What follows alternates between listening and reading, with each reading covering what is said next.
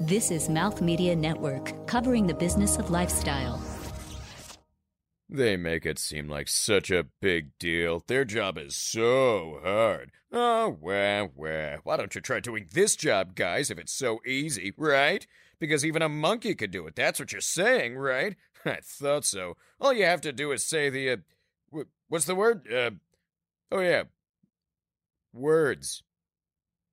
All right. This is Funny People Talking.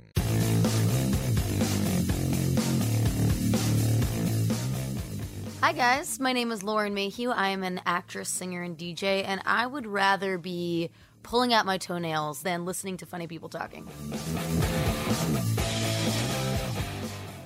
Well, hello, everybody. Welcome to Funny People Talking. I am one of your hosts, Marc Raco, and unfortunately, but maybe fortunately, but still unfortunately, Danielle is not here with us today. We do miss you, Danielle. Uh, she certainly does add to every show in a very profound way, but I'm still really lucky because in Danielle's place, as if that could be taken, is uh, my friend and colleague, uh, and honestly, one of the biggest fans of the show uh, that I know of, and that is Lois Herzeca. Lois is the chief operating officer of Mouth Media Network, which produces the show. Uh, she's also had an incredibly huge career as a a lawyer at a very high level in New York City, and she is an advocate, a philanthropist, and uh, a mover and a shaker. And I happen to also know she has a funny bone, and so I've invited her to be on the show to guest host today. Lois, welcome to Funny People Talking. Marc, I'm so excited to be here.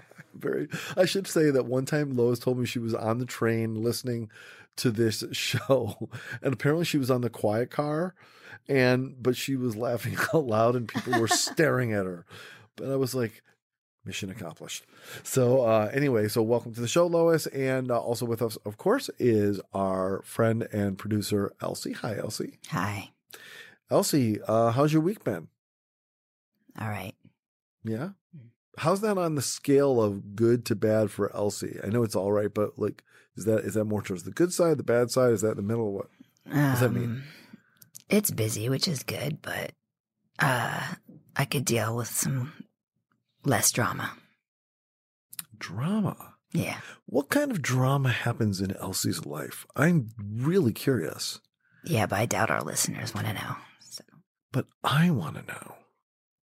well, you know, just people that are high maintenance and uh, You're, ta- toxic. people that are toxic. That's kind of, you know, it's New York. So you're talking about me, aren't you? I told you I didn't want to talk about it on air. all right. no, Anyway, um, um, I told, I gave you that out. you did so. give me the out, and I pushed and I pushed, and I got Yeah. what I deserved. All right. Yeah. You don't have to be so agreeable. Anyway, good to see you, Elsie. Thank you very much for sitting on the show, of course. Uh, and with us today, by the way, I'm really excited. We have such great guests on this show, and today is no exception. We have an incredible entertainer who's had a really interesting career so far. And let me tell you, her star just seems to be getting brighter every day. Her name is Lauren Mayhew, and she is an entertainer. She's a singer. She's an actress. She's a model. She's been a ring announcer for uh, WWE. She's uh, been in a band that's opened up for big, big performers, uh, you know, like your Carrie, Katy Perry, Destiny's Child, blah, blah, NSYNC, blah, blah, blah, like that. You know, those kind of people, kind of mediocre talent, you know, sharing the stage with people like that's really amazing. We'll talk more about that in a second. But she has joined us because I'm aware she is a funny bone. and, uh, and, and really happy to have you here. Thanks for coming, Lauren. Thanks so much for having me. Happy to be here. Yeah, I can't wait to to dive into your journey and have some fun.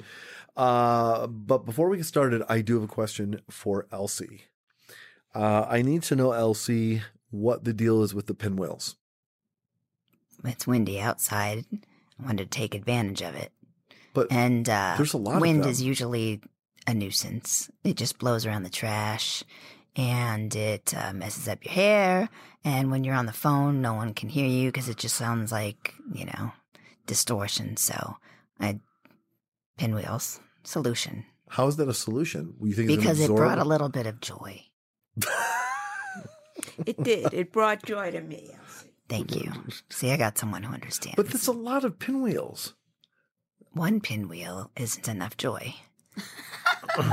you have to have enough to create, you know. Multiple pinwheels. Yeah. She's saying if she's going to commit, she's going to commit. You really committed. Yeah. That's good. What do you? And, and it's a little bit more of a scene for others to enjoy as well. Well, I'm enjoying it. One That's why I'm- pinwheel for one person, but but multiples go a longer way with the public. Do you ever give away your pinwheels? No. Let someone get their own damn pinwheel, huh? They got to get that joy on their own. Okay, we got to earn the joy. Get there. Yeah, Pinwheel, you can make them. that's true. I've never made a pinwheel. Have you made a pinwheel? Some of these I've made. Yeah? You yeah, you just cut out a square of paper, color it, markers, glitter, whatever, you know. Doesn't Stick it on glitter- a straw or a stick or whatever. Doesn't the glitter fly off the pinwheel? If you use proper glue, no. Oh, pinwheel glue. Yeah, you're reaching. okay, moving on. Um, since Danielle is not here, uh, I would like to see if Lois, um, putting you on the spot, you didn't know this was coming, um, and and and I give you permission to pass. But I want to offer on the show, as you know, Danielle often has a nerd tip, and I was wondering if. In all of your vast encyclopedic knowledge of many things, if something comes to your mind of a nerd tip that you could share that might be useful to people. Hmm. Very interesting. So, what I would say is when you're a guest on a podcast, Yes. it's probably Something not- tells me this is not going to go well for me, but go ahead. no, no. I, I would only say nice things to you. When you're a guest on a podcast, it's probably a really good idea to eat before you come. Mm. Because if- Definitely right, failed that one then. Right. If you don't eat and your stomach makes noises, Mhm. it makes it very, very difficult for the editing team to edit out the noises. That is so, so, true. nerd tip when you're a guest on a podcast, eat before you come. But not like chili or tacos or something. No, nothing that could um, Create other noises. Right. yeah, create other noises. Possibly So, worse right. noises. That's right. So eat very mild food. You know, I can tell you a- as an actor, and I'm sure you've experienced this too, Lauren. Um, I- I've been on set and my stomach has made noises and ruined a take before. Oh, It- really? Yeah, Wow. you know, you're sitting there and, and you know you've been shooting for days, and just Yeah. one time your stomach just. Goes, I don't know if that's ever happened to me actually. I mean, my stomach has definitely growled like you know. I'm sure on set. I don't think I don't know if it's ever growled loud enough that it's ruined a take, but that's kind of funny. So okay, I think it's time to start the show. Hey, Lois, why don't you tell me to start the show? Marc, start the show. Okay.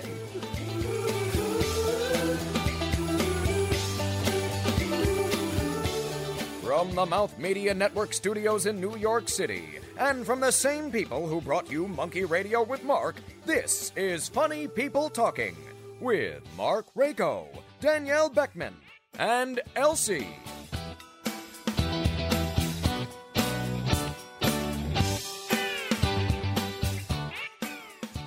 So glad you're here with us on Funny People Talking, everybody. Again, we're here with Lauren Mayhew, and we're going to dive into her journey and story in just a few minutes. But first, I have to tell you something exciting.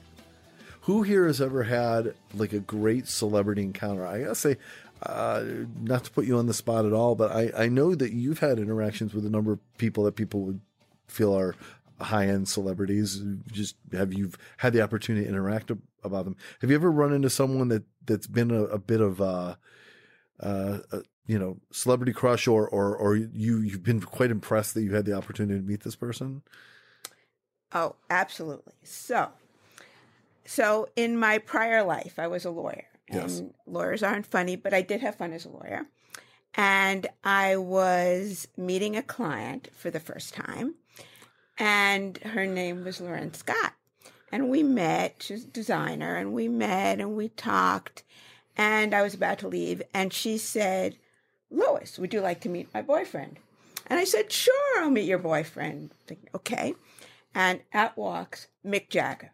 I swear. Wow. Mick Jagger in a t shirt and jeans and bare feet. And I opened my mouth. I could not say a word.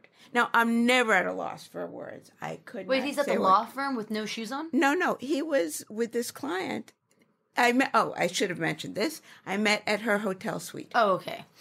He's there, barefoot, t-shirt, jeans. and I was I couldn't say a word. I could not say a word. Here, there's someone I idolize, someone whose music I listen to, and I was like, ah.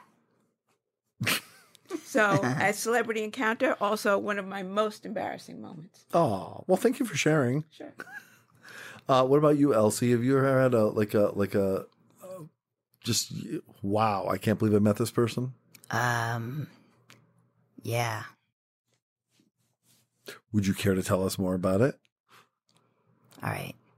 Um, I really admire Cyndi Lauper, Ah, yes, I knew that. and I met her. She's a really kind person and a very humble person, and I think she's super cool, and I like her music. And that was, that was I. I was kind of in a surreal moment, and I look back on that, and I it's. It's just one of those things I'm kind of surprised it happened, Oh, but it's cool. Well, that's nice. I hope you get to meet her again. Yeah, I mean, you know, spend a little more quality time. that would be cool. Maybe we could get her on the show. Could you work on that? I could try. Okay. Yeah. Uh, That would be amazing, though. Well, actually, I should ask Lauren. Lauren, um, I know you've had the opportunity to interact with a variety of celebrities. Has there been anyone that you've encountered that sort of you were like, hi? It was really cool getting to meet Johnny Depp. Oh yeah, I thought that was really so. how um, did that happen? What was, Well, I used to host for Access Hollywood, okay, and then I hosted my own show called Real Access, and so I got to interview a ton of celebrities, sure. either on the Or red like carpet the press junkets and stuff. or press and- yeah. junkets, exactly. And that's actually what this was. It was a press junket for a movie that he had done, and um, I think that he's such a level of superstar, and it was like right after the Pi- Pirates of the Caribbean movies and everything that. Um, it was just really amazing to to meet him, and also an actor that I really admire in terms of like their skill and um, yeah, I think that that was definitely a little bit different than you know meeting whoever is the hottest reality TV star of the month or the flavor of that week or whatever. He's you know definitely been kind of like an icon that has not gone away. That's you know still very respected. I bet he was tiny too, right? He's very small. I- He's not I- a big human. I, that is something I've uh, uh, He's very Johnny small. Depp. I, I I must tell you that's something I've always noticed, especially men. Yeah, Shine in Hollywood, sh- most of the men are these tiny wisp of, of human. I had heels on and I was taller than him. And um, yeah, it's so true though because in a lot of the films and stuff that I've done, um, I've either had the, the guy has been on an apple box or like Yeah. a, a partial upper, or I just don't wear heels in the scene. They've Yeah. always like put me in flats and Yeah. stuff. Yeah, well, that's so I don't true. know why that is. I don't know why that there's so many short male actors, but I had one of these moments last night, which is part of why I brought it up. I got to meet uh, Steven Van Zandt from uh, E Street Band and Sopranos and uh, and uh, Lilyhammer um, at a at a benefit uh, of sorts, uh, and it was really nice. I walked over to him. It was funny though because I went over him and I, all I did was fan gush with him. I was just like, "Excuse me, Mr. Van Zandt, I really enjoy your work. I just want to compliment you, Lilyhammer in particular. You know, it was just a wonderful show. Great job. Oh, okay. Thank you. What's your name? It was very nice. He asked my name, um, which, you know, I'm not assuming next tomorrow he's going to go, yeah, I met Marc Raco. It was very nice. You know, he's just being personable and engaging. And then I said, so nice to meet you. And I, and then I stepped away and I said, you know what? I can't let this opportunity pass by. And I came back and I ruined it. And I asked him if we could take a picture together. And it was funny because he did agree and he was very sweet about it. But I could definitely see his face drop a little bit. mm, Just like, oh, well, all right, make it, let's make it quick or whatever. And we took a quick picture. It was very nice. But honestly, in the picture, it looks like he wants to shiv me. I'm sure he just had, you know, he was just being pleasant, just tired of, you know, you can't have an evening out without someone asking for a picture. And I went there, you know, but I just couldn't let it, I just couldn't let the opportunities pass by. He was just one of those people that I just, looking back in it Dick. now, are you happy you have the picture? yeah, of course I am. Well, then I think you did the right thing. yeah, my life's better. so yeah. So um speaking of people that we would love to encounter, um I just want to take a moment on the show. We do something called the uh Tina Fey what do we call it there, Elsie? Plea for Tina Fey. The plea for Tina Fey. I guess. Uh, one of our great goals in life is to get Tina Fey to participate in the show in some way, a call, an interview, whatever it may be, whatever we can do to connect with her. I won't go into it now, but I've had a number of near misses in working with Tina, and uh, and I, I just feel there's destiny of having to have some meaningful interaction, and this show is one thing. So uh, what we do is we pray to the comedy gods Oh. in hopes that somehow putting it out to the universe, it'll happen. You never know who will hear. Um, so if we could all, if I may implore you to just take a moment together to just put it out to the universe. Um, and I will lead our call. Uh, Tina Fey, please, please come on the show. I would appreciate if you would just take a moment out of your life and join us. Um, please, Tina Fey, please Tina, join we'd me. like you to Tina. be on the show. We need you on the show, Tina. Someone Please that knows us. Tina, tell That's her about it. That's right. Should I do a plea in Hebrew? Sure. Baruch Atoy Tina Fey. Perfect. Thank I you. think it's going to happen winner. now. And amen. Uh, thank you. Okay, so before we go on, I, I want to spend a little time with our friend Lois here. Uh oh. Uh oh, is right. So, Lois, you are one of my colleagues at Mouth Media Network. You've been so great to join us and doing such great work with Mouth Media. I can't thank you enough. I'm I'm I'm glad to be able to do it in some public way here. Um, but you're also You're making me cry. Oh, and you're you're you're such a fascinating interesting person that just knows so many amazing people. But I don't often talk to you about like regular life, like like once in a while. But we don't talk about like, hey, what did you do on Tuesday or whatever. Is there anything that's happened in Lois's world recently that I don't know about that might be fascinating to to or that was weird that happened or Okay. So I things always happen to me riding the Amtrak train. Okay. So I go to Philadelphia once a week. I teach at Penn Law School. And, you know, it's an exhausting day. I work in the morning. I go teach for two hours, come back on the train, and I just want to listen to a podcast, maybe funny people talking, and just close my eyes and relax. So last week, I'm coming back on the train. I put my AirPods in. I'm listening. Everything's fine. I'm sort of half nodding off to sleep, but still listening. And I feel something on my feet. And I just, I mean, I thought, is this a mouse? Is this a rat? It's on my feet and it's moving, okay? And it's clearly alive. And, and so I just jump up and scream.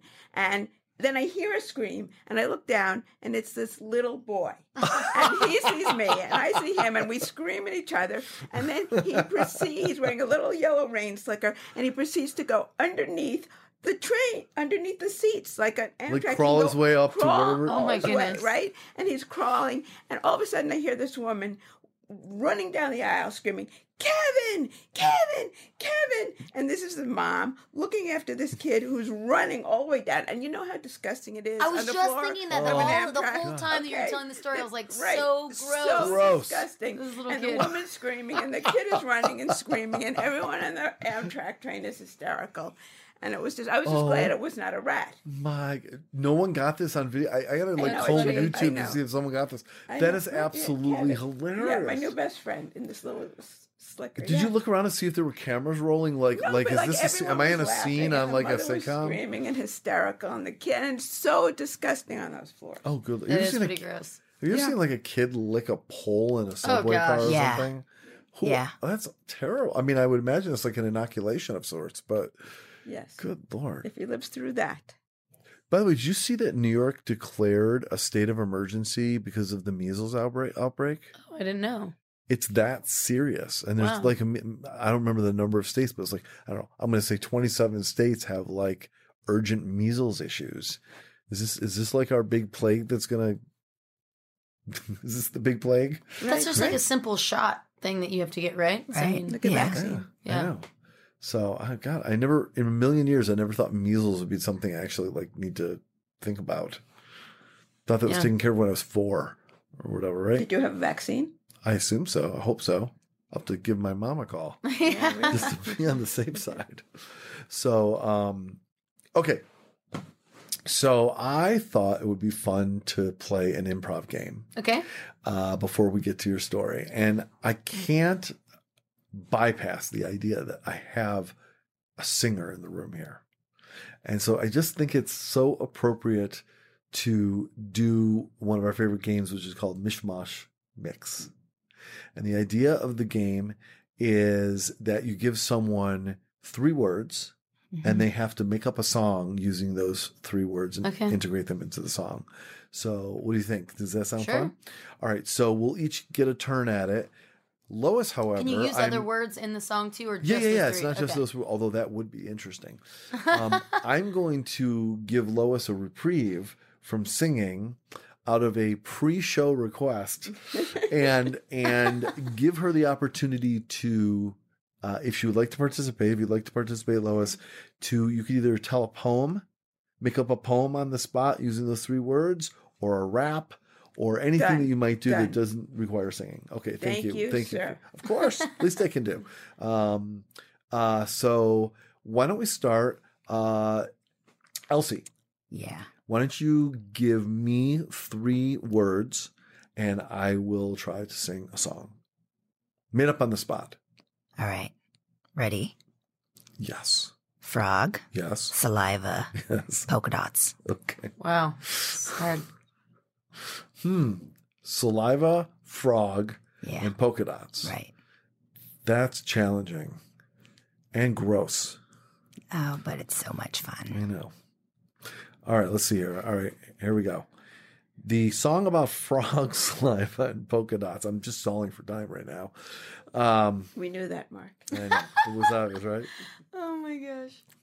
Um, I had a frog and his name was Fred. I thought he was alive, but he really was dead. The reason I thought he was alive uh, is that I saw a bunch of saliva on his mouth. But the thing was, the polka dots gave him away because they disappeared when he went away. I had to work polka dots into the song. so this way might have been wrong, but Fred was dead, and that's the end of the song. That was terrible. Yay! That was Well not my best work. But, well done. Um, okay, so uh, Lois, why don't you give Elsie uh, her words, and she'll try to make up a song. Chicken, Chicken, Mm. meatballs, meatballs, and umbrella. umbrella. I was sensing a theme at first until umbrella. I know we're all getting hungry there. I was eating my chicken in the cafe. Things seemed to be going my way, but then there was a storm, a storm of meatballs. Thank God I had my lucky umbrella because I got to protect my chicken.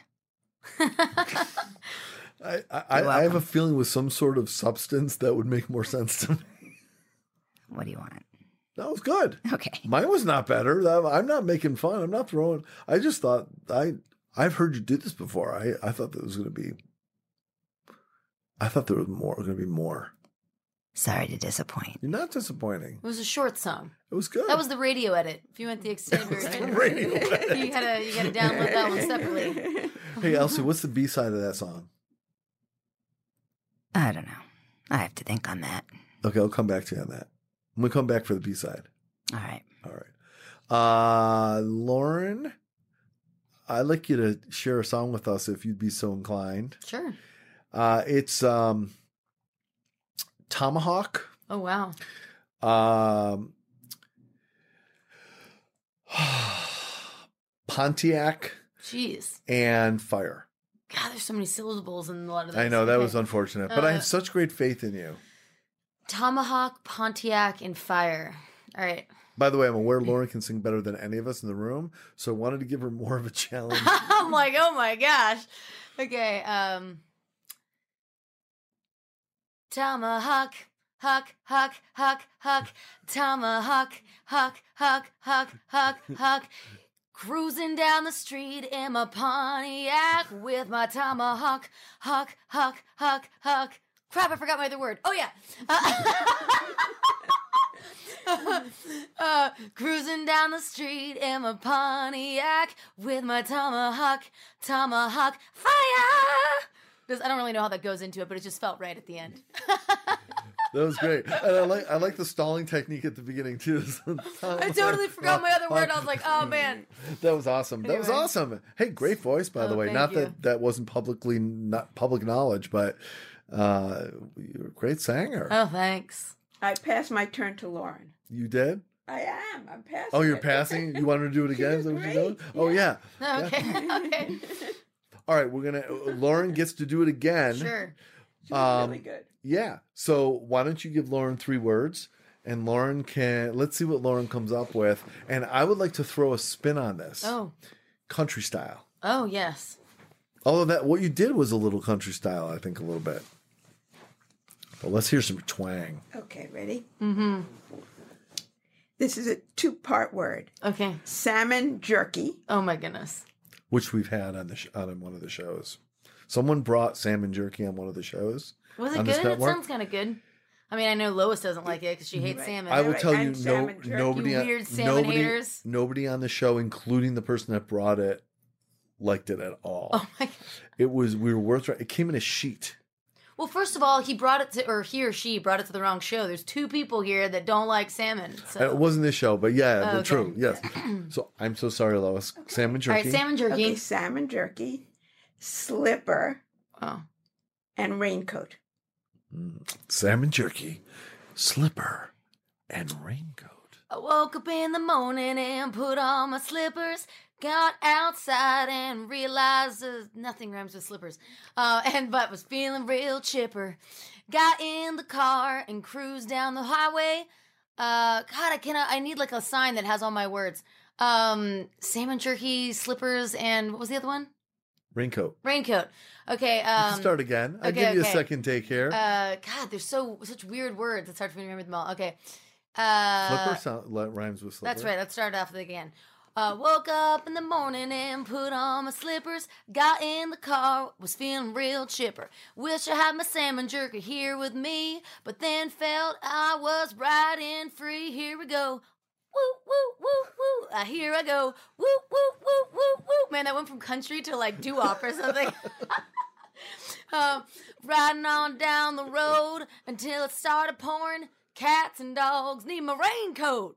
The end. Yeah, that, that's what I'm talking about. That's it. That's great.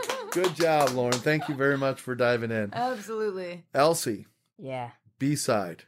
I'm trying. Hang Okay, on. And uh, she's like writing stuff down. I know. She's preparing. it's gonna be amazing. All right, all right. I'll do one more real quick to pad for time. No. She's gonna be ready. All right, she's ready. Elsie's mad Elsie Marc. is madly, Well, madly. you gave me a task. I'm trying to make I it know. interesting. So, Okay. um, I'm trying to wait. One, two, three, four, five, six, seven, eight. Oh, I'm missing a word. What are you doing, Mad Libs? Wait, I'm thinking. Hold on. Elsie requires complete silence. to Okay. think. So wait, wait. Hold. Oh yeah, yeah, yeah, You trying to include all the words that we've all done? yeah. See. Wow, smart. that's Yeah. cool. S- All right, so since we've got that out there, I- I'm gonna challenge. so slippers, uh, salmon jerky, umbrella, raincoat, Pontiac, frog, saliva, polka dots, tomahawk. What am I missing? Pontiac, fire. Oh, fire. Yeah, yeah. And what else? Uh, oh, chicken and meatballs. Yeah. There you go. All right. I will say right now, if Elsie executes this Yeah, probably not. with 12 Don't words, get your hopes up. I'll be duly impressed. Ladies and gentlemen, our producer Elsie will be attempting the impossible, taking on 12 words in an in I was sitting at home in my polka dot slippers, just chilling out, eating my meatballs. I felt kind of cold, but so I put on a fire, and it started to make me drool. Well, I didn't want saliva on my salmon jerky. Did I mention that I had a side of chicken?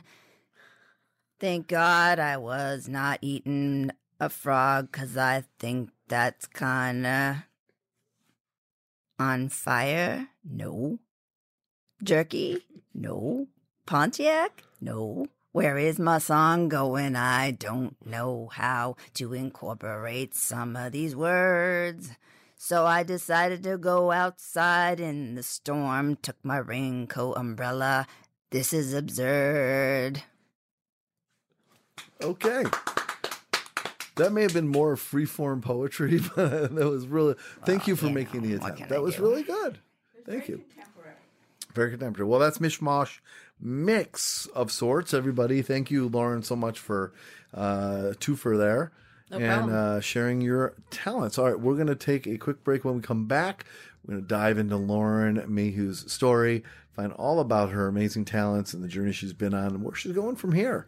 And uh, based on what we know so far, I feel it's going to get pretty interesting. So I said purdy because we did a country song. So We did. But say they say purdy. So all right, we'll be right back.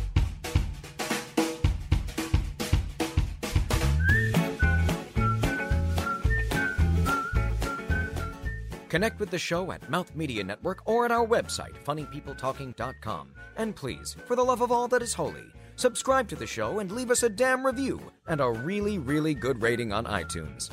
Pretty please? Thank you.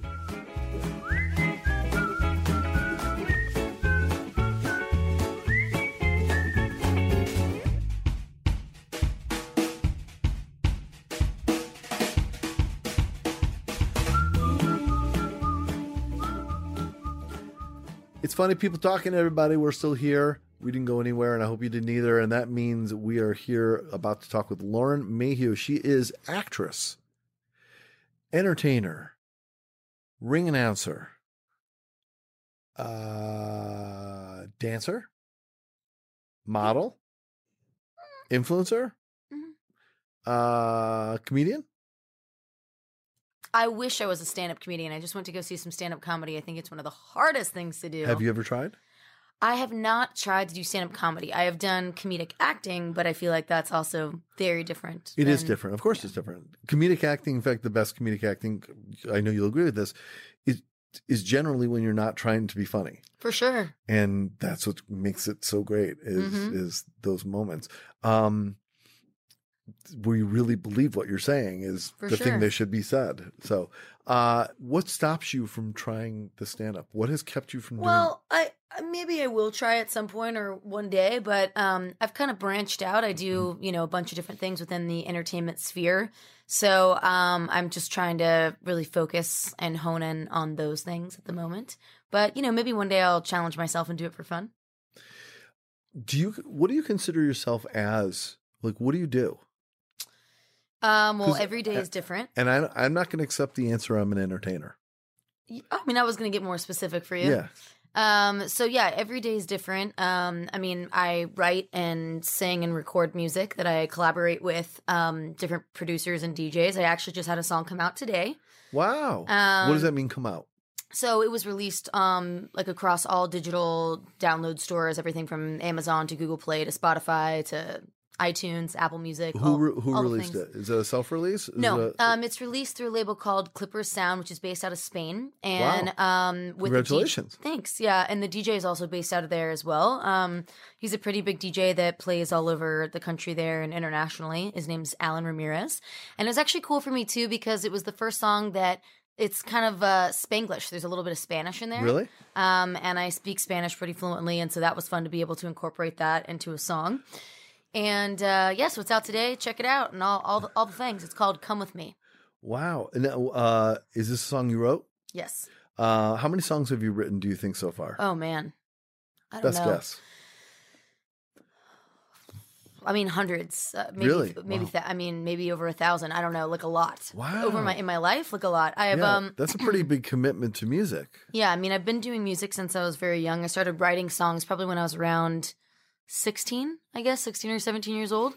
And um, I've so writ- two years ago. basically, yeah. And uh, I've been writing. I've licensed a lot of songs to film, TV, commercials, video games, Wow. um, stuff like that. Um, and then I also DJ myself, so Mm-hmm. that's kind of a, been a newer endeavor that I've only done almost only done in the last two years.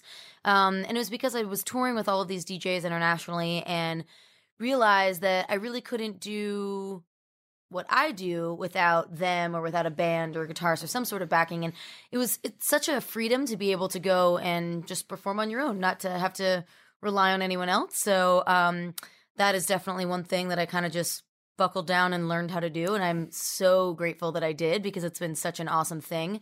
Um, so now being in New York, I've only been here about five or six months, but I've been DJing at a lot of Where were you before? LA. Oh, okay. Yeah. Um, so I was DJing at, or I am DJing at a lot of the different Tao properties here in New York and some pretty big nightclubs and rooftop like clubs and lounges and lots of really cool places. So that's another thing that I do. And then I also act, which I will encompass into that voiceover stuff as well. So um, since I've been here, I got to do a couple different national commercials and a video game. Um, I'm one of the main voices in League of Legends, which is a pretty popular game. And uh, I'm up for a very big Netflix series right now, which unfortunately I've signed Oh. like I- think I signed my first child away, so I can't say what it That's is. okay. But um, it's an animated cartoon That's that fan- you guys would know. Um, that was a movie and now is um, a TV show, and it's for one of the lead characters. That is fantastic. What a great gig that would be. And I sing in it too, which is really cool. Oh boy. Wow. So fingers crossed. Hopefully, I will get it. Um, but yeah, and then in the acting realm, I've done a bunch of different TV shows, guest stars, and feature films and things of that nature, um, like Dexter and CSI. Um, there's a new show that's on Fox called 911 that I got to guest star on. Um, I shot an independent film like last year in um, Denver, which was super cool. I always love it when I get to go on location. Um, so yeah, I mean, I'd say my you know my job is variant and also takes me to a bunch of really cool places and um yeah what is your if if right now somehow the gods came together and made happen they said okay you get to do one thing really big hmm for the rest of your life hmm but the deal is you have to give up the rest of the stuff that you do. It's not a choice. This is going to happen. What's the thing you pick that you do really big? I'd probably say acting because I feel that music would be harder to do the older that you get and it's more exhausting and I feel like at some point, you know, if i love how you made a business decision about it. Yeah. it wasn't even like this is the thing i love the most this is the because it's not because honestly when people ask me what i love the most it's impossible to choose. I love all of them. They fulfill very different things within me. Um also it's kind of a trick because as an actor um there are a lot of different acting roles where you have to sing. So but don't shh i get to do both. Yeah. Bitches. Uh, um yeah. Let's talk a little bit about the acting thing. Okay. Uh, let's talk about the comedy part of acting. We kind of hinted at it. When you're doing a serious role, yes. how does comedy play into it? How do you think about comedy as it connects to a serious role, a dramatic role? Is that something you think about? Not usually, because typically when I'm doing dramatic roles, they're they're very very like intense. Like you know when you're on CSI and Dexter and shows like this, and you're being you know almost murdered or like interrogated for someone close to you dying. There's very little, if any, humor in that at all. Um, but I think that you know as an actor, you always want to try to find different levels. So even if it's not you know even if it's just kind of like an aside remark or something that's kind of like snickery or something like that that has a, a certain level of like i don't know snarkiness or bite to it or a little like just something that's like a little flair to it um i think that that makes the scene more interesting because if it's all just completely sad the whole time um it's less entertaining i feel like Mhm. does that make sense No, I, I do understand. Um, it makes me think of a time when I I did a, a, a small uh, co-star part on Blue Bloods. Uh, I had to walk through a forest with Donnie Wahlberg and, and his co-star on that, and and uh, and I lead them up to a body or whatever, and then I have to turn around and walk back down the hill. And the whole idea is like we came all this way, and now I got to go back down. mm-hmm. And I just did a simple. No one told me to do this. I just made a choice, and I did a simple eye roll before I walked back down Mm-hmm. And it made them crack up. Like like when they were reviewing the scene, they were cracking up about it. They noticed awesome. that. And my my point isn't like how awesome was I. It's it's it's just that that tiny choice to add a little humor in it Mhm. actually really added to that scene. It Yeah. added dimension to that or to that shot that wasn't there before and that added the humor. Um, now let's let's talk about the other end. So humor. Uh, when you're doing a comedic role, Um, how do you think about it? What, how do you attack it? I mean, there's so many different types of comedy. You know, I mean, I feel like How there's do you, like well, how do you connect it to Lauren and and how Lauren is funny? I think it depends on the character. Um, like that's such a broad question because um depending on like the type of comedy that the show kind of contains and knowing the other characters and knowing my relationship to the other characters, I would factor in all of those things um in making the choices that I would make within the scene. Gotcha. Now you're you're all over the place. You're doing a million things. You're meeting a lot of people. Who would be someone in your life that we would be surprised you have access to? I'm not going to ask you to do it, but who could you call on the phone right now and they'd answer? and We'd go, "Wow, really?" Who would be be surprised? I don't know who would impress you guys. I mean, um We're easily impressed. You're easily impressed. Okay. Yeah. Well, I mean, you're saying, I mean, I- it's it's funny to me because like to me they're just like you know Right. I don't know. I mean, but I mean, yeah, I know a lot of different actors who are on different TV shows and things like that. Um, but I mean, you were talking about Blue Bloods. I told you, like, one of my um, good friends is uh, one of the series regulars on that, Will Estes, and he's been on the show all nine years. Um, I'm just trying to think of other friends who are on series or whatever right now. Um, I don't know. I don't know who would be other impressive people. I mean, I think they're all impressive because they're my friends. Well, that's great. Actually, I love this answer more than anyone you could say because you know I, I do understand that because it's all relative. hmm It's all there may have been a point when you were younger and you would have looked at a star and go, "Oh my goodness, that person's famous," and now that's just your hmm person you went to that birthday party with, and hmm and they invited you, and they're just your friend that you drank some Chardonnay with, you know, or whatever, you know. Um, what's it like being a DJ? Such a loaded question. There's so many ways I could answer that. Um, one, there's like a thing that people tip on when they ask about what it's like being a female in a very male dominated like industry, which I think can be a benefit because, you know, you're more unique and you have a very specialized and uh, different brand. But I think also people are kind of harder on you because they want to make sure that you're not just um a gimmick, I guess. Um, so I, t- you know, I've always take taken the things that I do in my career very seriously, and um, you know, just make sure that the technique and the musicality and like really the actual skill level is, you know, where I want it to be. Um, because I, you know, always want to be able to hang with the best of them in whatever I do. Um, it's definitely it's interesting here in New York. Um, I mean, obviously, most you know typically DJs DJ at night or late night. However, in New York, clubs are open significantly later than on the West Coast. so sometimes I'll get my set times and they'll be like, "Yeah, and you're playing, you're you're gonna go close," which is like could be four thirty in the morning. I'm like, "Damn it, I miss LA right now, where places close at two. um, so stuff like that is kind of fun and interesting. Um, it's also another profession that really allows you to travel a lot. I've, I've gotten to go to amazing places with DJing. Um, just this past year, I got to go to Amsterdam and play, and also um, Cape Town, South Africa, which was a lot of fun. And uh, I feel like it's definitely broadened my musical taste so much because I spend so much time now scouring Beatport or BPM Supreme or asking other DJs for like their favorite songs and things like that. And it's a um, definitely really keeps me um, on the pulse of new creative music.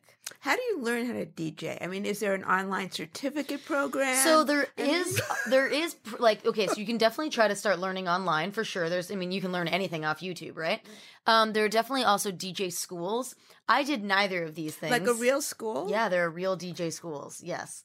Um Good that my kids didn't know about that. when Right. they were What uh, they're out not their cheap, by the way, either. They're very expensive these DJ schools. How I learned, which is super crazy, I uh, was single at the time and I was on Bumble, and which is a dating app, just Mhm. like Hinge or Tinder, or whatever. In case you guys aren't familiar, and um, we know these things. okay, and so You're I very was worldly. yeah. So I was on Bumble and uh matched with this guy and um went over to his house. We were taking bikes from his house to go um biking around Venice. And when we got back and we brought the um this was in California. When we brought the bikes back, I looked into his place and I saw that he had like this whole huge DJ setup. And I was like, "Oh, I thought you um worked in marketing and nightlife. I didn't know you DJ'd as well." And he goes, "Oh, well, back in Brazil, I threw I used to throw parties and I DJ'd um, at the parties. He goes, now I just kind of play for fun, like for myself, but I still kept all the equipment because I really enjoy it. And I was like, that's amazing. I've really been wanting to learn. He's like, oh, well, get up there. He's like, I'll teach you few, some few things. So it started off just like that that night. And then he was like, you know what? I will teach you how to DJ. And so anytime I had free time, I would, he had a, a lot of free time during the day because he worked mostly at night. So, um, and from his house. And so I said, basically I would message him anytime I was free and I'd be like, "Hey, can I come over?" and he'd be like, "Yeah, come on over." So I had cuz the hardest part of I think about learning is just having actual physical time with the CDJs and the mixer and all the equipment and stuff like that to be able to physically just practice, right? Mm-hmm. So cuz once you know the basics, it's just doing it over and over again and kind of getting familiar with it. I mean, obviously then you can learn additional tricks and things like that, but um yeah he would just when i'd mess something up or wouldn't do a good you know transition he'd be like no no no do that again try that again and that's how i initially learned which is really crazy so i don't know how most other djs learn but That's a great story. yeah I enjoyed the passion with which you told that. There was a lot of energy in you talking about that. Well, it was really exciting for me because um you know, it was unexpected and he really changed my life in a big way. And then continued to kind of like follow my career and like, you know, was really supportive when when he he actually left to go on a year long sabbatical and he thought enough before he left to introduce me to a friend who also DJ'd um, and who also had all the equipment and to kind of pass over my tutelage, if you will, to him because he was like, I'm Lauren, I'm leaving, I'm gonna be gone like for like a year, but Peter is like taking over, which was really cool. And um, he's just been involved like you know when i started actually first playing out live and playing my first clubs and stuff he was so excited so on board. And uh, it was just really cool to be able to share that with someone who had kind of seen me really start from the beginning with that. So um, yeah it was really cool. And we're still good friends. I I'm just digging the energy that you have here talking about this. how how do you um one more question on the DJ front. How do you infuse Lauren into your work as a DJ? How does Lauren's personality manifest itself in the show that you is is there a version of Lauren that's the DJ? Is the DJ a character of sorts? Or is the music in your performance a piece of Lauren that you express? I definitely say it's a piece of me because, um, you know, I'm sitting there curating, you know, a, a set of, you know, music that inspires me and moves me and something that I would want to listen to and would, would want to dance to. So it's very easy to obviously get into it and um, perform and move around and dance and do all these things because it's what moves me, you know? So I think that um, it's very easy to um, show that passion to others. You're, you're For sure. essentially painting with sound Yeah. of in a way, right? You're, yeah, interesting. I'd like to change the subject a little bit. Okay. Looking at your Instagram feed, hmm here's what I get out of it: Okay. a woman of action. Your choice, your, true. your choices of pictures. hmm It looks to me you you you choose that moment in which you are in action. There's not a stillness to that. Thanks. I take that as a compliment because I just feel like there's so many, you know, you look at so many photos on Instagram and it's always um, you know, a person just posing for a photo that's, you know, kind of Yeah. I don't want to say contrived because you know, you can have a beautiful photo that's, you know, just someone sitting there and, you know, posing for a photo. But um it starts to all feel the same.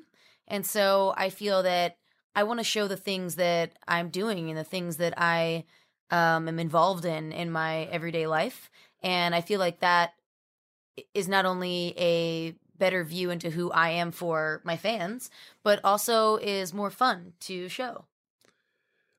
Um, how badly do you want to be a superhero? Pretty badly, actually. What made you say that? Because that's who I think you're portraying in your Instagram feed is I've I definitely I always um I'm actually gonna blank on her name right now. Uh it's a really interesting, beautiful name. But you know the girl who's in she's in a ton of action movies. The one that comes to mind is Fifth Element with oh uh, um, Mia Jovovich. Yes, yes, yes, yes. or however you say her name. I yeah. totally would like love to do roles like that. Yeah, And like, I you know, that. would Me love too. to do roles You'd like be that great. where it's like very physical and there's a lot of action, but it's still like a really amazing um theatrical Yeah. like character to play. I totally see you. Okay, so if I was casting you right now, just based on how you're dressed, how you're interacting, the, and, and I had a bunch of action pictures I could cast you in, and I, I hope this won't put you know put you off or anything like that. I would, you'd be the um the difficult bad girl who's who hijacked my car Mm. after she robbed the gas station and we end up it ends up being a buddy picture of sorts as we are now chased by worse bad guys and and you're you end up being this incredible person who's fearless and ends up really being a good person inside but you've had a tough life kind of that I'll that's take it. Sounds good. Complicated, multiple layers. yeah that's what i that's what i and actually most people always um it's interesting and all of the uh, guest stars i've played in csi law and order like medical investigations all these different shows i'm always like the prime suspect of the person who potentially Yeah. you know killed the person or did whatever and i'm never actually the one who did it right but kind of funny i guess i just look guilty well now we know that we're going to see you on a show we're like well she didn't do it she, told didn't do us it. well you know there's a first time for everything That's right. You seem like someone who lives out loud. Do you think that's true? Um i do i do i Uh, think you, that you- um you're not dressing quietly. You you dress true. with expression. hmm The, the, uh, and I mean this with no disrespect. You you you have a um an energy in the way that you're speaking that's not timid. hmm It's it's out there. Yep. Your your Instagram feed, a public way that you showcase yourself, Mm-hmm. is action. for sure Um, you're not doing one thing, you're doing 50, um, and doing them widely and brilliantly. Um, and, um, and why do you think that is? A real well if you met my here. family okay. you it would definitely understand it's i feel like you know in most family dynamics there's like if one person's the loud one the other one's the quiet one or you, you know not in my family. My family it's like loud louder loudest extreme. Like it's we're there it's a big family of extroverts that are very warm and very friendly. My dad is like a giant teddy bear. My mom was like you know cheerleading captain and is like the like a like the epitome of like a southern belle and southern hospitality um yeah so my whole family is like that i just was raised like that i guess Is about that's the only way you can be heard is to be louder than the person next to Kind you in, in, in a way? Actually, you know, it's interesting. Some people, I, I have a tendency uh, to interject when other people are talking, but to me, that's my way of showing that I'm interested in what you're saying and I'm Are trying you to talking partake. about? Sorry, I was just. Exactly. So I, I, I a don't get offended when somebody Mm-hmm. interjects with me, especially if it's something to um, add on to something that I'm saying, because clearly they're, They're paying listening, yeah. Exactly. Um, whereas some people, um, and I have this issue with my boyfriend sometimes, he gets very upset when I interrupt him, and I try. So I try to be much better about that now. But I tried to explain to him that it's not coming from a bad place. It's because I I get excited about what he's saying, and because I'm wanting to like add to what he's saying. Um, but to him, you know, he feels like he, you know, he wants to be fully heard, and then I can say something. But to me, when I get very excitable, it's hard for me not to interject and say something else. But I do think that that's because of my family, and that um, when we would talk to, with each other and get excited, like that was something that was very commonly done all the time. So Can you tell us about wrestling? Sure, absolutely. Um, so I was a ring announcer and national anthem singer for the WWE. I did uh, SmackDown, ECW, and Superstars, and it was super crazy. It's like a traveling circus, um, very different than anything else I've ever done in entertainment. I traveled somewhere new every week, and uh, it was a total blast. It was. Um, a live show that I got to do basically every night, but it was kind of foraying into a world where I was familiar with. I mean, I remember like watching some things like when I was younger because a lot of the boys in my, you know, grade school like class and stuff were very into it, but wasn't something that as an adult I really followed. So it was interesting like when I first just got thrown into it having to learn basically everything about all of the brands, about all of the wrestlers because as the ring announcer you have to know their intro music so that you can introduce their name, their height, their weight, um, where their hometown is. And uh, so it was a lot of learning to do at the beginning. Um, but then it just really kind of flowed. Like certain things, um, just the the whole vibe of like the um of the shows just kind of came like second nature. So, what does it sound like when you're a ring announcer? Ladies and gentlemen. yeah, it's like um the following contest is scheduled for one fall, and it's for the ECW champion. Something like that. And then it'd be like, now approaching the ring, weighing 320 pounds. Wow. And then going on to name whoever. How did is. you get that job? so random. It was just through my commercial agent. Um, and at first I was like, man, wrestling? You mean like the guys in tights? I was like, all right, well, so I go in, I audition. Which I- I'm sure how they like to be referred to. right. I think Yeah. of that as ballet, but Oh, that's true. Yeah. Um, but uh, The guys I- in unitards. yeah. I went in and I auditioned and I also sang the anthem and then I got a call back and then I got um, a screen test where I got flown out to Connecticut where their headquarters are.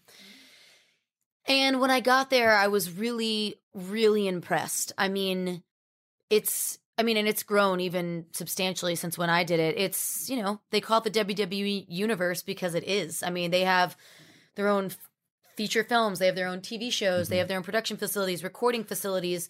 Um, there's just, they have something for everything. Has this opened up other opportunities within that universe for you? So actually, when I first left the WWE, I actually did some work in other wrestling capacities and for like mixed martial arts and things like that. So I, I did um some I got flown out to first like autograph signings. I did a couple uh, like around the country, like in Philadelphia and in Atlantic City. I also like ring announced and sang the anthem at um events and things like that. Um, which was pretty cool. It was um, you know, once again, they each have their kind of own um vibe and fan base and kind of feel to them. Um, but still, I feel like if you're a fan of one, a lot of times you're fans of many of the different um, varieties that are within the wrestling kind of umbrella. So uh, yeah, it was kind of cool to be a part of all of that and just be exposed to more of the brands for sure. Now, being in front of that many people, you're you're in live events. Mhm. Um, how many people typically would be in a WWE Like event? fifty thousand people. Fifty thousand people. Mhm. That's a lot. They would sell out like Staples Center twice. I got to perform at the O2 Arena in London, like huge. Like WrestleMania is over a hundred thousand people. Okay, I mean, it's it's massive. Like the company, like hundred thousand Yeah. people in one place. Mhm. Okay, so so what I'd like to know is you've That's like also the audience for funny people talking. A hundred thousand for the first half of the show. Right. The second half of the show, there's like 19 people, but yes, um, the but you've also had the opportunity to perform on stages with a lot of people who are there to see big musical acts. Mhm. Like so who who have been some of the musical acts you've opened for? Uh, I in- in opened group? up. Well, this is definitely very different from wrestling. I, it was Yes. when I was in my girl band. Um, but we opened up for Britney Spears, NSYNC, Destiny's Child, 98 Degrees. Also, similar sized audiences for um, Britney and NSYNC. With Destiny's Child, they actually played a lot of um, like the, just that specific tour. They were doing a bunch of um, cities that I think don't normally um, have major A list acts come through. So in some of the places, I remember actually like, um, you know, and maybe only be like a 10,000 person audience, but it was the biggest facility they had. They would like clear out where they would do like cattle auctions and like build a stage from scratch and have us perform there because it was the biggest building they had in this town. Um, which was really crazy, but also very cool. I mean, the pans, I mean, the, the pans, the fans were incredibly passionate in those places. Do you ever get stage fright looking at it a hundred thousand people, or does it rev you up? I actually think that it's less nerve wracking to perform. I mean, I remember like growing up, like, you know, when I was, uh, you know, performing for these size audiences, but I was still in college and, you know, performing at something that was just among my peers, um, that was like a small thing was much more uh, terrifying than performing in front of 50,000 people that were strangers that I didn't know that, you know, and also too, the lights are so bright and everything else. You can really only see the first three rows anyway. when you're opening for a big act, um, do you get to interact with that act? Yeah, for sure. Because I didn't know what the dynamic was. If you, it's uh, different on every tour. It depends on like, you know, if they do a lot of like media and press things in between the tour where they're like flying to another city that you're not at, or if they're just constantly on the tour with you. Um, it also depends just on the performers, like you know how much they want to um, take that time. Um, Destiny's Child, they actually used to plan um, events that were you know fully comped and paid for for the full tour, not just for the other performers, but for the crew as well. Um, so uh, we would go like rollerblading, and they'd rent out like a roller skating rink or different things like that. That's fun. Yeah. that's great. That I, I like that dynamic of Yeah, creating really that cool. family and that connection. Yeah. Um, what is one of the most memorable moments you remember being on stage that you'll sort of carry with you as a special in the locket moment? Actually, three things just popped through my mind. Fan, gr- Two great, were great. One was mortifyingly embarrassing. great. Um, so uh, one, the I'll start with the two good ones, then I'll end on the mortifyingly embarrassing one. As you should. Uh, one was uh, me. I was actually getting to sing by myself at Michael Jackson's birthday, and I was saying PYT, which is the name of my band. Also, named after his song PYT, Mhm. and um, he gave me a standing ovation, and he's definitely one of my idols. Holy cow! And what that- a memory. was awesome. Um, another time would be when I performed at the Super Bowl. Um, just literally, I remember there was like a moment. Do you ever like feel those moments in your life where like you just take that extra second and you're like, I'm not gonna forget this? And I just remember they had given everyone um like Polaroid cameras like underneath their seats, and we were pregame, so you know they hadn't used all of the pictures or whatever yet in the Polaroid camera. And so when we started performing, we were opening up for Sting and Styx. My band was.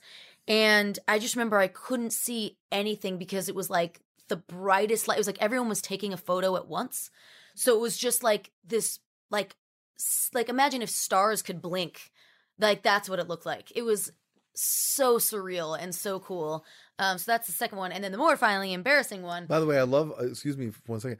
I love how you just sort yeah. And the time I was uh, performing at the Super Bowl, like it was just like Tuesday. You know what I mean? It's like, Yeah. it's, I, No, I realize I'm- it's I- even when I say it, I don't even believe myself. I, I- am like, yeah, I, I- did that. That I was am crazy. excited because, and you don't need to talk about what the reality of this is, but you do not look like a person. You, you look like a very young person. And so the amount of life you've lived, the adventures that you've had, that, I should, that, and they're not things that have been thrust on you that you've earned, that Mhm. you've gone after and accomplished with talent and effort and sweat and and uh, and entrepreneurialism. Clearly, you strike me as a very entrepreneurial person. I love that you reach a point in which, and we've talked about this on the show with other people once in a while, that you look at a rung above you on the ladder and you say, "Oh my God, if I was only there," and then you're there and you think about it and you're excited about it, and then you go to the next one, Mhm. and now that's a rung you've been on, and you don't think about that that much. Mhm. But 16 rungs down, Mhm. every once in a while, you need to think about that 16th rung and For say, sure. you know, when I was there, that was pretty dynamic. Well, the unfortunate thing, or fortunate thing, I guess, I mean, because there's obviously life lessons to learn from it in entertainment, is that you can be at you know 16 rungs higher and then be thrust down back to that lower 16th rung and then back up again and everywhere in between. So I have been uh, rejected and humbled probably more times than you know someone who's lived their entire Sure. full life. Uh, but that's part of the game. And at the end of the day, um, you know, if you're getting that yes even 10% of the time, you're winning. So. so speaking of humbled, your mortifying moment. Oh yeah, my mortifying moment. I didn't get to. Okay, so uh, I would not let that go by. yeah, so we used to wear. I don't know if you remember these this trend, but it was a trend. I feel like maybe the band TLC like brought into in Vogue. Oh, which pun intended because I just said TLC and En Vogue, both are bands. Anyway, okay, less funny when I explain my jokes. Okay, um, anyway, they used to wear these pants that were like I don't actually remember what the proper term for them was. They're like parachute pants, I guess. They're like Yeah, super baggy, like the crazy MC pants. Hammer. I call yeah, pants? I called them like family of five pants because you could fit a family of five in them. because They're just like super huge, and we'd wear them with like crop tops or whatever.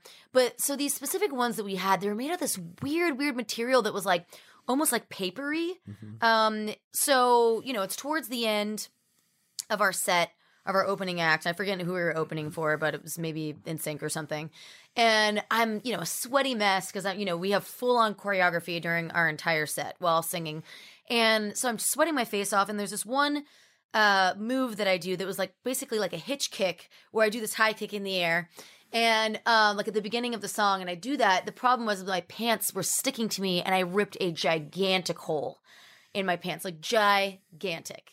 And you know, what's a girl to do? So literally one of our moms who was like off stage happened to have like a white sweater, which we were wearing all white and red. So she just chucks it at me. Like like just chucks it at me from like the side of the stage. I grab it and I like tie it around my waist and like finish finish performing because we had like that song left or whatever. But I'm talking about like full on like full on rip size, like just in the crotch region. Just, Ah. yeah. Not not in front of 50,000 100,000 people, Yeah, yeah. exactly. So when the worst thing happens to you, then there's nothing left to fear, right? Yeah, I was like, well, all right, here we go. Glad I wore underwear. yeah, really. You you I like to close on this question, at least for me, unless someone else has one. Um, you know the the old saying, it's not it it's not whether you get knocked down, it's how you stand back up. And you know, as you've alluded to, Lauren, you can't get where you are without slipping along the way. You go up three rungs, you fall down two. You, For sure. and so forth and so on. It's whether you keep climbing and you keep. I think about the number of people that that I know that are just supremely and uniquely talented individuals who gave up, Yeah. and and the people who are left in the end, they, they didn't give up. They, they, you know. So my question for you is: Really is a game you- of persistence for sure. Can you talk about? I want to put you back into a moment, whether this literally happened or not, where you're crying on the couch because you think it's all over. hmm Yes, there's been many of those. What's the moment in your career so far in which you actually really considered, or the closest you came to considering sort of just giving up this entertainment stuff? It's not worth it, or it's, or, or it's over, or whatever. And then what made you rise from that and go pursue the next thing? So I will share with you guys something that um I don't think I've actually ever shared it on an interview. Um and actually most people I don't even usually bring it up because it's like confusing to people and whatever, but I um was in dental school. I had a um quarter life crisis. And um so when I all my family are in the medical field, they're all doctors. And um I always really excelled in the sciences and I did um I major I did all my pre-med prereqs at UCLA and I finished pretty much all of them in undergrad, but I decided like a couple years after graduating that I wanted to finish the last few remaining um you know science classes that I needed to finish to complete all of them. And so I did that, but all, it was always kind of like a contingency plan or a plan B, which I never ever ever thought I would ever enact. I just was kind of doing it to have it. Um so I did that. And then um in LA, I was feeling super, super stagnant. I was feeling like, you know, I had done all these big things and I was making a, you know, a living doing what I was doing, but I didn't feel like I was going anywhere. I just kind of felt like I was like treading water and like going in circles. And it was really frustrating for someone who, you know, um, you know, makes these like plans and uh, you know, wants to achieve that next rung on the ladder like we were talking about. And so I was like, screw it. I'm just gonna apply. Like maybe this is what, you know, maybe I just need to like adult up and this is what I have to do now. So I um, applied to dental schools. I got into pretty much all the schools I applied to. I went all over the country, like doing, you know, interviews and things like that. And then when they offered me the spot, I ended up getting a tour right at that time to go to Amsterdam for three months with a DJ duo. So I was like, screw this. Well, I'm gonna more go be a rock star in Amsterdam. so um luckily two of the schools actually allowed me to defer for a year where I didn't have to like reapply or anything. They were just like, okay, we'll save your spot, you can come next year. So next year came and I really felt like things were going in the right direction. Like I felt like they were better, but I just felt like I had almost gone so far down this path that I felt like I wasn't sure that I could turn back and it was so much work and it was so much effort and taking the DATs and all this other stuff. And keep in mind, during all of this time that I'm like taking night school and taking the DAT and traveling all over doing interviews, I'm like full time acting and singing and that's my career and everything else. So I end up saying yes and I moved to San Francisco. So I was in San Francisco um, for a couple months going to dental school and it was the worst. And not because, and I, I loved the school that I was at, and it was an amazing, amazing university, and the kids were passionate, and it was an, it would have been an awesome experience if I didn't have something else that I super, super loved and have known I've wanted to do it since birth. So it almost felt like everything I learned was taking, I was almost like bitter about it because I felt like it was taking me farther and farther away from what I really wanted to do. So if deciding to go to school was difficult and scary, quitting was the scariest thing I have ever done in my life because there's no going back after that. Like, first of all, now I'm in a city that's, you know, a very C market in comparison to LA in terms of entertainment. There's just less work. Also, it's a more expensive city, possibly the most expensive city in the US. Also, I now have debt from um, student loans. Also, um, if I quit, I'm never getting back into a dental school again. There's no school that's gonna like they're gonna be like, what? Like you were in, like, are you do you think this is a joke that you took somebody else's spot, you know, that was dying to go and you just you know what I mean? So all of these things are going through my head and uh I just knew I had to do it. I knew I couldn't wait any longer. I knew every single week that I um spent in school I was just racking up more debt and I needed to I needed to just take the plunge and figure it out. And I did and it was the best thing that I've ever done. And um I ended up booking like a national commercial right away. I ended up I reached out. Um it actually kind of sp- spurred a new portion of kind of what I do now. So a big part of what I do, I've been fortunate enough because my music and my acting and my DJing and everything to to grow a pretty significant social media following and um I became pretty skilled at how to you know, take photos and how to market myself to the best of my ability and also how to content create and collaborate and work with brands and actually make it into a business and actually make money from it. So, um, and I was proactive about it, just like, you know, kind of we were, you know, talking about. So I wouldn't wait for brands to reach out to me. I would reach out to brands. And there was a friend of mine who ran an influencer marketing company. Basically, what they would do is they would connect influencers with brands that would make sense, where it would be a product that they would naturally want to promote because it would feel uh, properly integrated with who they are as an influencer and content creator, etc. So I told him about what I was doing and how I was reaching out and my method about how I was and he was like this is amazing. Like you basically are having like a 90% success rate of like you know you reaching out to brands and them saying yes like can you come on to our team and show us how you're doing this so i you know got to work on like that sort of level and that side or whatever too which was like a really awesome thing that i kind of utilized while i was in san francisco I also, you know, then became a resident DJ at a bunch of different like nightclubs there and rooftops there and things like that. And then immediately started planning my attack of where I was going to move because I knew I couldn't stay in San Francisco. So I didn't want to move back to LA because I felt like that would be going backwards somehow. Like even though LA is an amazing place, it just it didn't feel right. Um, so I started looking at places that I wanted to move, and New York just really made the most sense. Um, it has the music, it has the acting. Um, I'm closer to my family here um, that live in Florida. Um, I lived here before when I was um, a teenager. I was actually on a soap opera here for three years, um, and I traveled back and forth with my mom um, to New York and back to Florida. So I'd, I'd always wanted to live here as an adult because obviously New York is a very different city when you're a teen than when you're full grown adult. So um, I I made the plunge and I did it, and I don't think I would have ever done that if it hadn't been you know school that had gotten me to leave LA in the first place because I was in that kind of comfort zone which to me really felt like a rut because it felt like I wasn't progressing.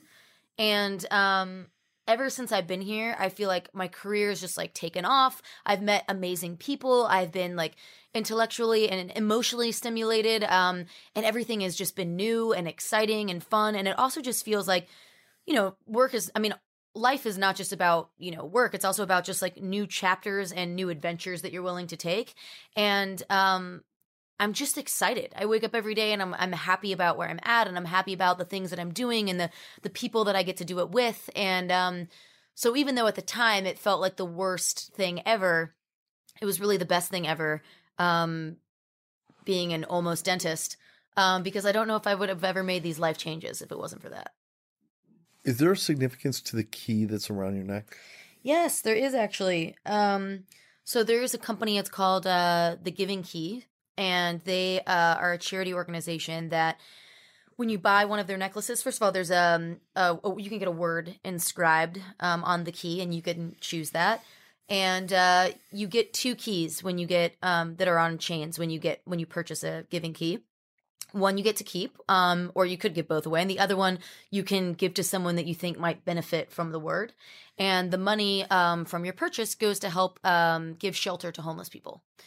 So um, I had known about the charity for a long time. I've had um, giving keys in the past that have said different words, and um, I wanted to, you know, to participate again. And so I got a couple different keys with a couple different words on them, and I've been giving them out to important and special people in my life. Um, and it's been really fun because I feel like whenever you have a gift that has a story behind it. Yeah. Um, every time they see it or think about it, you know, it, it's meaningful. So I gave one to my boyfriend. I gave one to one of my best girlfriends that I met in San Francisco who actually randomly happened to move to New York at the same time that I did, which was a total blessing.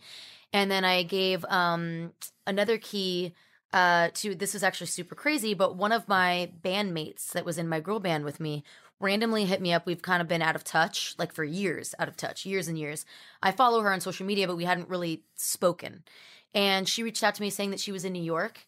And um, she was like, Yeah, I was going to come a day earlier, but I, you know, didn't have a place to stay. And I was like, Why didn't you ask me to stay with me? Like, of course you could have stayed with me. And she was like, Oh, I didn't want you to think that I was reaching out to you because I just needed a place to stay. And I was like, Okay, like, don't even don't ever think twice again. Like, please call me and ask me. And she's like, Well, are you free like this afternoon? I was like, Absolutely. I basically like cleared my day and I gave her one of the keys and she like posted about it and we took a picture and it was nice. really, really cute. And it kind of just spurred, um, you know, I'm going to be going to Denver for a wedding, which is where she lives. And now we're like already making plans to hang out. And it was really just amazing, just reminiscing and reflecting on uh, everything. And it was crazy too, because so the key that she has is the one, is the um, mirror image of the one that I'm wearing. And it was crazy because that day she, I had posted the, the photo and she commented on it and was like, oh my gosh, I can relate to this, which was so ironic because I was literally about to give it to her when she got to my house. So that was That's really really, cool. well. Any chance of a girl band reunion? You know, it's funny. Um, we talked about that. I told her I was like, you know, ever since Backstreet Boys has been performing uh, in Vegas, they're um, Spice Girls is doing. yeah, Spice Girls have been doing stuff like so. O Town, Ryan Cabrera, and Lance Bass from NSYNC are also doing another tour, and I was like, wouldn't it be cool if we like even did a couple of shows? And she was like, that would be cool. So who knows? Maybe um, just for old time's sake and shits and gigs, we get together and do that. I mean, honestly, I could. I remember like every single dance move right now.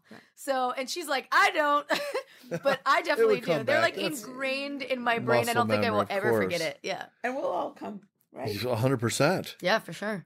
Um, how can people be one of the seventy-five thousand or whatever followers on your Instagram? And Just how follow can they me. connect with you? Yeah. I'm um I'm Lolo Mayhew on Instagram and Twitter. Um, everything else like YouTube, Facebook, or if you try to look me up on Spotify and hear my music um, or iTunes, I'm just Lauren Mayhew, just my name.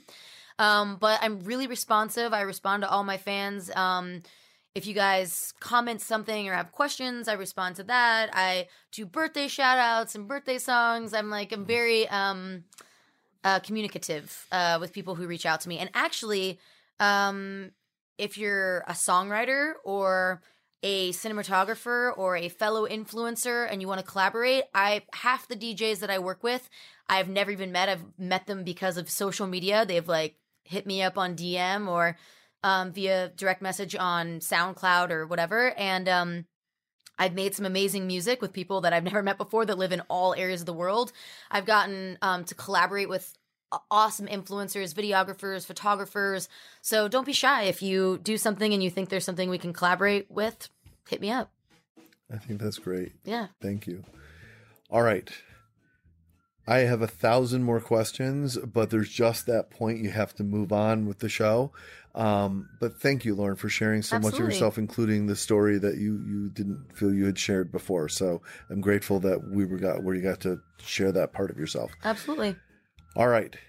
This is the part of the show where Elsie comes to play. we'll be right back.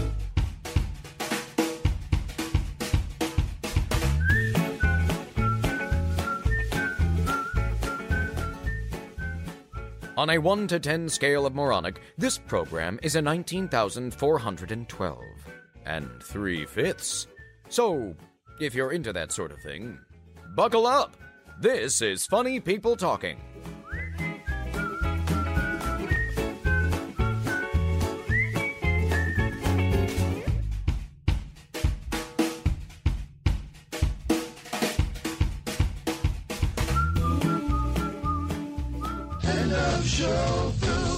That's right. End of show food. Now, here's what happens Lauren Elsie scours the world left and right, forward and backwards, trying to find interesting snacks, foods, and everything that might just be interesting to taste. Right. Sometimes they're weird, sometimes they're just fun. Uh, we never know what she's going to come up with. And what we do is uh, on her cue, we'll taste it and then we get to rate it. Great. I'm and excited. we rate it on a scale of chickens. Oh. It depends on how many chickens you want. Whatever number of chickens you want your rating scale to be on, that's how many chickens it can be out of. Great. And uh, and then we'll kind of figure it out. And that's the way we like to close the show with end of show food. So Miss Elsie, what have you brought for all of us to share? Well, I'll get to that in a minute. Oh, okay. I just have to say that I came up with a better lyric for my Oh my goodness. mishmash. Okay. I'm not going to do it, but I just well, wanted why to would say you I just? I'm going to tell you what it was. Okay. It came to me because that's how things work in my head. Is when you're not trying, it happens. Oh. So instead of being at a loss for how to mix in the frog and chicken and meatball thing, I should have said I didn't want to eat frog's legs, but I've heard they taste like chicken. Boom. There you go. Right? That's what I should have done. There you go. Well done. If you have frog's legs for our end of show food, Because I I'll be talked about upset. not wanting to have frog's legs, but I said I ate chicken That's or right. something s- There you go. much more lame. All right. Yeah. Thank you for sharing. You're welcome. Now for end of show food. So my end of show food today is Righteous Felon craft jerky. And I just love the artwork on the package. That's what caught my eye in the store. Um, Righteous Felon is also cool. Um, and the name of this is the Victorious BIG, which stands for Beer Infused Gastronomy and uh, Stout Infused um, with a little bit of sweetness. Nice. Sounds good. So there you go. All right. So I'm going to rip into this. Okay, so it's cool. It looks like a ye old jerky package. Just get like the brown paper, old style, Yeah, it's cool packaging. cool packaging. Yeah. Looks like it's All it's all basic ingredients. And where did you find? Where, what kind of a place did you find this? Uh, Elsie likes it already. Did you Looks find awesome. It is pungent. I think it smells great. Yeah. I love beef jerky. This? One time on the show, Lauren, we had mushroom jerky. It was amazing. Really? It was amazing. I figured it was either going to be disgusting or amazing. Thank goodness it was the latter. I know, right? Yeah. Uh, so where did you find this? What kind of a place did you find this? Oh, um, this was, I I found a lot of stuff at this store on, um, like 31st and 5th, I It's think just it one of those was. places you randomly go yeah, by. it's, it's called, uh, etc. Oh, I know that place. Yeah. It's, it's, it was just, I found a whole bunch of stuff there that day that was Nice. unique. But there's also a lot of regular stuff there too. But all right. Let's do it. ready? Three, two, one, eat it.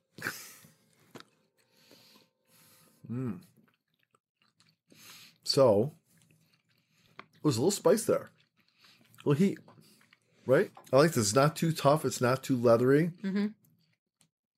But it's not gummy either, like some some unfortunate Mm-hmm. jerky can be. Um, nice. It's nice and dark. It's almost like there's cherry in it or something like that. I have hints of licorice tobacco. Do you want to hear the ingredients? Yeah. Yeah. All right. Beef, water, brown sugar, Mm-hmm. Storm King Stout, Mm. molasses, vinegar, soybeans, alcohol, garlic powder, onion powder, black pepper, chili powder, paprika, and cloves. It's a soy. It's the cloves. I like it. Yeah, I like it. It's got a richness to it. I it. like it. I could eat a lot of this. Mm-hmm. Very nice. Good job, Elsie. All right, uh, Lois, how many chickens would you give this out of what scale? Um, I would say seven out of ten chickens. Seven out of ten. Now, what are the deductions, the 30% deductions for? I'm not a jerky person. Oh, I may be jerky, but I'm not a jerky person. so there's an that's the barrier. is that a health choice more or a taste choice? Texture, or Texture. taste or I don't know, maybe a texture kind of Yeah, thing. it's not your thing. Yeah, and it's not ice cream, so that's also. If it was ice cream, we'd If it- already be at 9.5 and then work from there, Exactly. right? Okay. What's your favorite ice cream flavor? oh, there are so flavor. many, right? Anything that has chocolate and maybe peanut butter. Mm. Mint chocolate chip, hands down. Nice. I like. wh- wh- What about you, Elsie? You're you're an ice cream fan, I think. Yeah. Um, I like Haagen Dazs chocolate peanut butter. That's one that I love, and um, mint chip. Uh, those are my two faves. Oh. But I also there's um, um, Talenti. Oh, Oh, Talenti. makes is it Talenti? No, it's Graeter's. Graeter's. Great. Yeah, Graeter's makes a black raspberry chocolate Oh, chip. That's go. amazing. Excellent. Yeah, yeah. I like a good root beer ice cream. Mm. Haven't had that in a long time. I'm I don't craving think I've that. ever tried that. I bet that would go good with jerky. Um, what about you, Elsie? What's your rating system on this? I'd say sixty-eight out of seventy-two. Ah, deductions for? I thought it was a little dry. Hmm. Interesting. Yeah, the texture was fine, but I think it could have been a little better. But the flavor was very good. Yeah, I like the flavor. I'm going to go with an 8.9 out of 10. And only because I felt that there weren't enough large pieces in the bag. I felt it was too shredded for my taste. I would have I have may have it- eaten some of those. Took a pretty nice handful. That's fine. but I'm saying it, there should be more. There should be more big pieces in the. In, Yeah, they in are the- kind of all. You know, there's a great jerky place in Cleveland or Cincinnati, I can't remember which, that has these pieces of jerky that are not cured. They actually need to be refrigerated, but they're still jerky. And they are like the most beautiful pieces of steak that you could ever get. And it's not cheap, but it is. Li- I, I saw. I don't feel like any jerky is cheap. I feel like it's all pretty like Yeah. Um, I think you tasted that one time, Elsie, Yeah. and um, and I saw it on um, it's like a program that's like uh, f- food that sh- the best food I ever ate or something like that, and chefs talk about the best food that they ever Oh ate. yeah, that's and, right. Yeah, and yeah. this was one of the things they talked about, and it's anyway. Lauren, your uh, your rating on this? I'm gonna go to seven out of ten chickens as well. Also because I agree with you. Um, I it it was a, a little bit dry, Mhm. but I do really like the flavor. Also too because, and I'm totally blanking on the name of it, but there's this one brand of beef jerky that like is just so bomb.com. It's so good, and I feel like every single one of their flavors is amazing. bombed out calm? Bomb.com. Um, I feel like it's I so love lackluster expression. though that I'm not remembering the name of the um brand. I feel like I have to like continue speaking and I will I will come up with it. Lauren is checking her. No, phone. no, no, I don't I'm mean kidding, about I'm that. Just kidding about that. So, uh, okay, seven out of ten chickens. Uh, I will give it an eight point nine out of ten.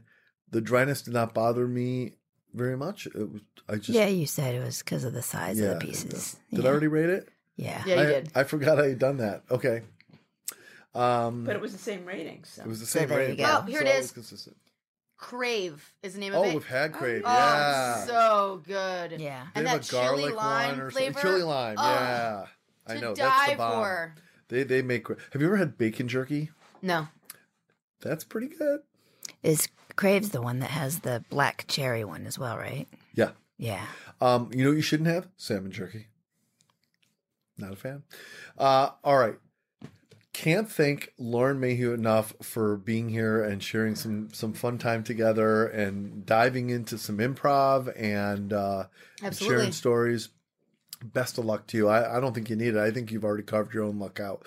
But I have a feeling that you're only going to go as far as you stop yourself. The rest is is up to you. It just Thank you. You've got such a huge career. And I think when you say, okay, I'm done with the girl band thing, maybe I'm done with the DJ thing, maybe I'm done with this, if those days ever come, you will have already you I truly believe that you, Lauren, will immerse yourself in a universe, in a, in a world in which other things will be possible. The people that you've associated yourself, it won't be one day when you say, I'm done with this, now what do I do? You will already be in motion doing those things. And it's just a matter of saying, I'm going to do more of that. Thank you. So, best of luck and thanks so much for your time. Absolutely. Uh, and uh, thank you, Lois Herzeca, for joining us on Funny Yeah. People Talking. What a what a what a fun time to have you here. Thank you, Marc and Elsie and welcome. Lauren. Yeah, great.